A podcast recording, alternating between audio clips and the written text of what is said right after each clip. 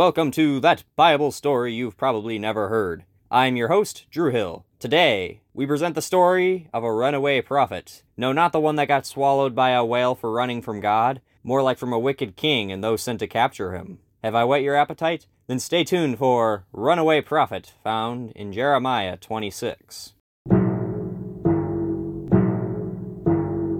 Thus saith the Lord, because of your sins against me, I have pronounced a great evil upon this people. Yet I have sent unto you my prophets who tell you my law. But you reject my law and my prophets. If you will hear and will turn to me and walk in my ways, I will not bring upon you all of the evil I have spoken of by the mouth of my prophets. But if you will not hear, surely this place shall be desolate and deserted, like Shiloh. This city will be a curse to all the nations of the earth. How dare you say these things? Jeremiah, you must die! Away with him! Away with him! It may look grim for Jeremiah. However, Jeremiah's life was saved that day after the princes convinced the people that it would be a mistake to kill a prophet of the Lord. Later, King Jehoiakim meets with his princes to discuss the Jeremiah problem. That Jeremiah is a curse to our city. Every day he appears somewhere in Jerusalem prophesying our destruction. He says he is a prophet, but he does no miracles like Elijah.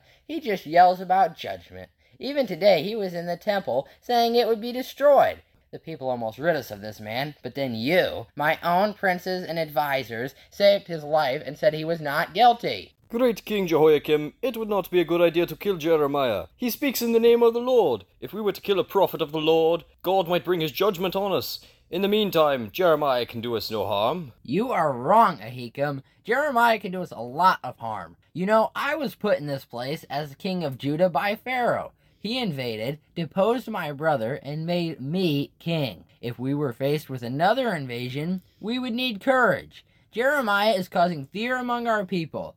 Mark my words, if we let this continue, there will be a hundred more of these prophets saying we will be destroyed. King, while this may be true, I think that we must consider his words. You remember in the days of your father Josiah that prophets promised punishment then?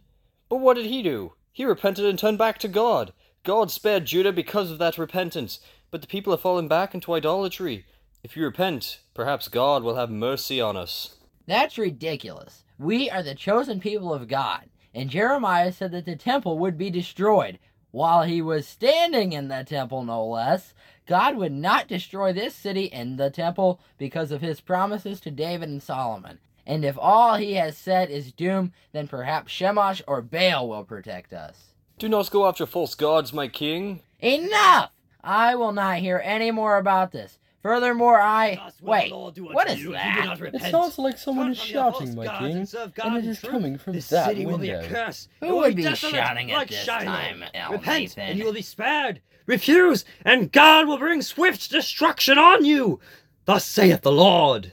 You see, I told you this would happen. He says everything just like Jeremiah. Who knows how many more will come out? They're yelling greats on me. Who is this man? I recognize him. He is Urijah. He recently arrived from Kirjath Jearim. There, he is leaving. But he will be back. These troublesome prophets always return. Perhaps this is the opportunity I've been waiting for. What, great king? The opportunity to keep more Jeremiahs from popping up. If we deal with this Urijah, perhaps others will not be so quick to follow in Jeremiah's steps. Surely you would not think of murdering him, king.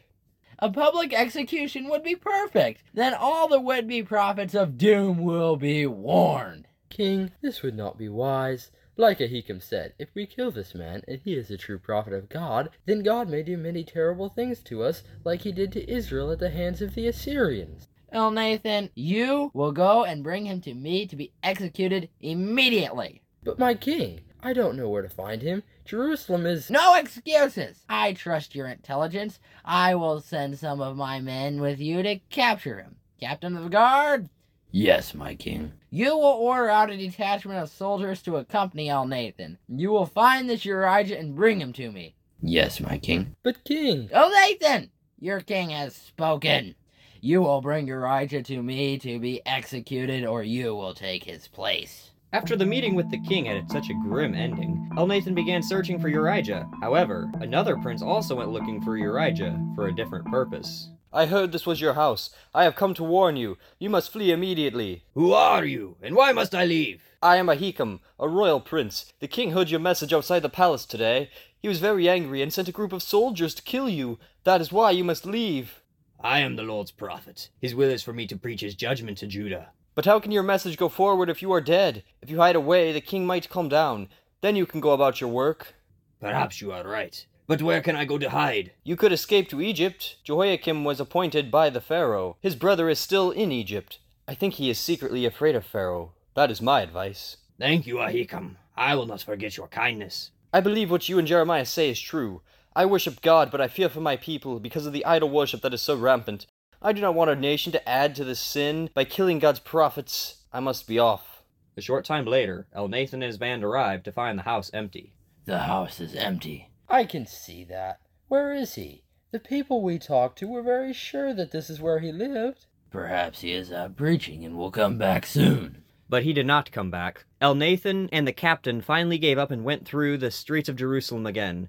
Failing to find him, they returned to Jehoiakim. Fools! How could he just disappear like that? King, it seems to me that he left his house to escape and he will not be back. How could he know that he was going to be captured unless someone told him? However, my king, I think I know where he is going. Where? After we determined that he was not coming back, we scoured the streets of Jerusalem for him. I met one man who said he saw a man matching Elijah's description heading southwest.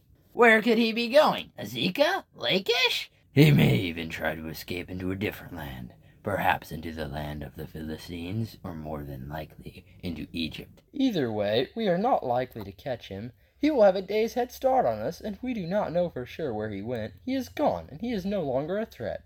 I will determine what threats to my kingdom are.